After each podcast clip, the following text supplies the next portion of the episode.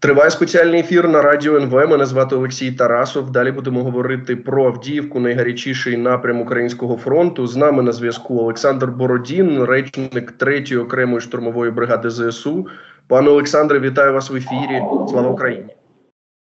Героям слава вітаю вас. Знаєте, ми чуємо про те, що третя штурмова вже знаходиться в Авдіївці в Авдіївці 12 днів. Чи можете ви розповісти, е, які задачі ставило командування, як вони були сформульовані? Ну, як сформульовані задачі, я вже ж не можу розповісти, е, але е, ми ми проводили рейдові дії в самої Авдіївці, але наразі йде дуже сильний наступ з боку ворога, і ми зараз знаходимося в обороні. Е, намагаємось, е, ну скажімо так, наступ дуже е, потужний. Це дві армії Російської Федерації, які наступають ну одночасно, і це ну співвідношення сил в їх користь дуже велика. Тому зараз знаходимося в обороні. Е, це зрозуміло, і от е, ми також побачили від третьої штурмової такі тривожні повідомлення е, щодо Авдіївського коксохіму. Е, написали так е, в вашому телеграм-каналі офіційному, що це наш новий дім, і про ті керовані авіабомби, які на нього скидають, і про те, що е, запитання, яке там нічого не нагадує. Звичайно, що це нагадує е, те, що було в Азовсталі в Маріуполі. І от тут тоді питання: який ризик того, що от, ситуація з Азовсталю може повторитися в Авдіївці? Ну е, дивіться, все ж таки Азовсталь це Азовсталь. А у нас наразі просто е, у нас насправді да, дійсно дуже складна ситуація. Ситуація складна, тому що штурми йдуть постійно. А 7 до 1 е, це порівняння сил та засобів в бік ворога дуже складна логістика, дуже складна логістика. І такого дуже надскладного це те, що часто і вогневе ураження ворог має змогу наносити майже 360 градусів. І це, ну скажімо так, всі ці фактори це роблять задачі надскладними. Але ну ми виконуємо наказ. Е, ну там говорити про якихось е, моменти там оточення, ще такое, ну це це не від мене, напевно, треба чути, і це я думаю зарано. Я зрозумів, а от чи могли б ви пояснити, що мається на увазі, що Коксахім це от новий дім третьої штурмової? Е, чи це означає, що ну е, наші захисники використовують його як е, певне укриття? Тобто, чи могли б ви більше пояснити ситуацію по Коксахіму? Ну, скажімо так, ця ці позиції, позиції поряд, оборонні позиції, це ж війна в, в городі. Е, в місті, е, і вона досить специфічна. Е, бійці налаштовують свої позиції максимально для того, щоб оборонятись, і для того, щоб бути ну максимально міцна оборона. Це для них дім по факту стає. Тому ну плюс до того, що ворог іде, це не йде наступ, грубо кажучи, лінії оборони однією, і там з одного боку він йде з е, ну майже з усіх боків. І в цьому плані це такі е, цитаделі, не тільки вона, ну зокрема, і вона такі цитаделі, е, які для бійців вкрай важливі. Добре, ви знаєте, я тут маю процитувати Богдана Кротевича. Він начальник штабу е, бригади Азов. Е, ми пам'ятаємо, що в третій штурмовій е, дуже багато азовців. і ну Він точно не байдужа людина, м'яко кажучи. І от він буквально два дні тому опублікував такий допис, в якому розкритикував той варіант, яким який зараз яким чином зараз в Авдіївці використовуються маневри. Так, і от е, я процитую, він пише про те, що не можна битися лоб в лоб з армією РФ е, та взагалі з будь-якою армією, як п'яні алкаші, обмінюватися прямими ударами це глупо. Чому ми постійно впираємося в одну і ту саму помилку? Ну він навіть, е, е, якщо може ви бачили, може ні, він опублікував е, такі карти з стрілочками, так от яким чином, ну нібито, нібито ведеться операція зараз там, і от яким чином вона має вестися, що дуже важливо з флангів так бити по ворогу, саме там, де він не очікує. Ну і відрізати, звичайно, його можливості і в постачанні, і в тому, щоб продовжувати поповнювати свої запаси. Наскільки справедлива ця критика?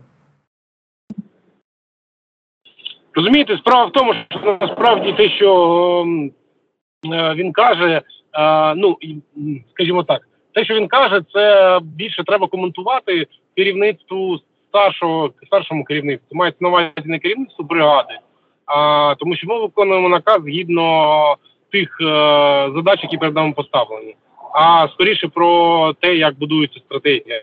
Тобто це е, старші щини. Е, я думаю, що ну скажімо так, у нас ті е, можливості, які у нас є, ми, ми намагаємось використовувати на максимум. А а ті обставини, тобто обставини, е, які у нас є, тому що у нас є наказ, е, ну це обставини, і тут розумієте, коментувати за старшого керівництва я не можу. Ну я маю на увазі ще раз хочу підкреслити, це не керівництво бригади, це більше керівництво там керівництво секторів, таке інше. От я думаю, що він це адресував саме їм. Але ну якось сказати, дати оцінку знову ж таки, я військовослужбовець. Та я розумію, що ви обмежені в тому, що ви можете говорити, що ви можете коментувати. І звичайно, що ми е, звернемося до вищого керівництва. Сподіваємося, отримати е, отримати такий е, коментар е, саме від вищого керівництва. Е, ми також е, чули від представників третьої штурмової, що на одній з ділянок була загрозлива ситуація, коли частина е, бійців третьої штурмової потрапили в оточення. Знову ж. Чи є новини по от цій ділянці? Що саме там відбувається? Наскільки в небезпеці знаходяться бійці третьої штурмової там? Е, дивіться, ну е, безумовно, є ротації, є робота з цим, але ну ротація мається на увазі робота тилових служб, але вона вкрай ускладнена. Вона вкрай ускладнена е, в цілому. А От саме проблема в ураженні, тобто Е, це означає, що ворог знаходиться, коли кажуть 360, це означає, що ворог знаходиться е, з усіх сторін. Мається на увазі, що вони можуть уражати е, з усіх сторін. І це вкрай складний момент. До прикладу, у нас був досвід е, з Вагнером, е, досить складний для нас. Е, ці нас були складні. Але якщо порівнювати з тим, що є зараз, то ну, Вагнер значно легший. Ну, досвід точніше з ним тому що тоді була лінія оборони. Відповідно, робота тоді була значно простіша. Зараз е, за рахунок цих всіх е, е, маневрів е, росіян е, у нас вкрай складна логістика. Ну і плюс я ж кажу, це ураження з, е, флангів, ураження можливість точніше ураження з флангів і навіть з. Це ну робить там логістичні буденні логістичні справи майже героїчні. Пане Олександре, я от якраз хотів спитати. Ми пам'ятаємо про те, що е, дуже такий багатий досвід е, третьої штурмової в Бахмуті, так і на тих висотах навколо Бахмута. І я якраз хотів спитати: а як е, чи, чи чи, є можливість використовувати? Ну чи є релевантний досвід, який можна використовувати в Авдіївці? Ну безумовно, досвід е, Бахмута дуже важливий для нас і він дуже сильно дає. Але е, розумієте, тут така справа, що е, з точки зору роботи з піхоти, безумовно. Але, до прикладу, якщо говорити, ну, додавати до того, що я вже сказав, то це то техніка. Тобто Вагнера вони дуже берегли е, техніку, і в цілому в той момент було відчувалось е, нестача техніки у росіян. І а зараз вони ну навпаки відчувається те, що е, за будь-яку ціну вони повинні для себе е, просуватися. Відповідно, вони бросають техніку, це танкові е, танкові штурми з піхотою, з БТР, з БМП, з десятками. Просто кількість крапів, яка була на Бахмуті, тут вона навіть йде в порівняння. Тобто тут кількість кабів ну, якась просто неймовірна. І відповідно ну вони витрачають на максимум такий е, експрес, у них е, експрес-штурми постійні, е, і це над, надскладно. Тобто, в даному випадку Бахмут, ну точніше, штурми Вагнера виглядають значно більш простіше. Ну от е, знаєте, ви якраз підтвердили ту інформацію, яку поширюють військові експерти, посилаючись звичайно на наших захисників, які в Авдіївці знаходяться. Що саме каби ну є одним з головних таких факторів просування росіян. А давайте так. Ну от якщо уявити собі ідеальну ситуацію, а чим ми маємо цьому протистояти? Це це тільки ну протиповітряні е, сили протиповітряної оборони. Щось цього чи правильно я розумію? Ну безумовно, це ну насправді це комплексний момент, е, тому що е, це розвідка, тому що насправді КПД використання кабів, вона ну, до прикладу на Бахмутському напрямку вона була е, досить низька, тому що е, ну, у них була е, досить ну, сильна лінія оборони у нас, е, і це не було такі ситуації, коли ми з, різних сторін оточені ворогом, і ворог погано розумів, де що знаходиться. Відповідно, запускаючи каби, їх КПД була близька. Тут е, більше ні бої, ворог близько підходить, і відповідно і кількість кабів велика. Тому це комплексна робота робота розвідки і безумовно робота робота ППО, наскільки це можливо. Знову ж таки, каби це досить специфічна зброя. Тому ну і рухатись, рухатись не стоять на одному місці. Тому маневреність е, теж і тут з цим складність, тому що ділянка невелика. Ну також було е, повідомлення офіційне про те, що нашим захисникам е, було наказано, я так розумію, відійти з позиції зеніт, е, що там не було можливості її тримати. Ми розуміємо, як це зараз використовують росіяни. Вони вже свої аквафреші, звичайно, там розмістили, сфотографувалися і так далі, поширюють пропагандою. Але якщо говорити про те, що сталося, яким чином е, росіянам вдалося просунути саме просунутися саме в цьому районі, чи можете розповісти про це? Ну тут зараз поки розумієте, зараз е, такі речі е, вони йдуть. Це максимально актуальна інформація, максимально е, динамічна, в тому сенсі, що е, воно все дуже швидко змінюється. Тому зараз таке важко. Добре, е, я думаю, що ви е, бачили цю карколомну історію з тим, як росіяни лізли по трубі в Авдіївку, так е, як вони там коротше багато всього зробили, щоб по трубі вилізти в район, який має назву Царська Охота. От, чи от зараз вже ну, ретроспективно можна оцінити, а чого вони змогли досягнути? Оце по трубі, лізучи в ну в тил нашим захисникам? Е, ну, скажімо так, піхоту вони використовують. Е, е, тут можна зробити деякі порівняння з Вагнером, в тому сенсі, що велика кількість піхоти, і вони намагаються її тиснути максимальному, ну скажімо так, всюди, там, де тиск з нашого боку, на їх погляд менший, вони туди піхають. Вони намагаються пролазити там, де тут всюди, де можливо і вони дуже велику кількість коли піхоту. У них є така можливість і таке відношення до своїх людей, що вони можуть покласти. І ми от наразі розмотали дві бригади, е, але до цих бригад і в цілому додається додається новий батальйон. Тобто ми по факту розмотали, у них вже не було сил.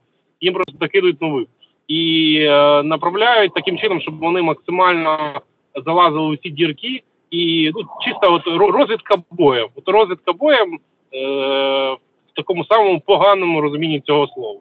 От. Там, де вони розуміють, вони вже застосовують і техніку, і таке інше. Але ну кількість піхоти вона дуже велика, і е, ну тобто один до сіми це це не просто приклад, це прям ну от реальні реальні цифри, можливо, навіть гірше. Я маю на увазі співвідношення. Відповідно, вони цим співвідношенням користуються. Е, знову ж чи правильно я розумію, що основним таким джерелом постачання цієї піхоти є е, ну, тимчасово окуповане українське місто Донецьк. Тут е, тут є складність. Полягає вона в тому, що більшість бригад, які стоять, це м, регулярні механізовані моторизовані бригади. Е, І відповідно так там мобілізовані також, але все ж таки їх структура більш синхронізована, більш злагоджена, і відповідно якість е, значно краще. Так, дійсно, там є бригади, яка сформована, може зараз помилитись. Е, здається, це 114-й полк ДНР був раніше, з нею сформована бригада. Можливо, в цифрах може помилитися зараз. А, Але їх там меншість, тому вони ну от зараз це ударний кулак у них.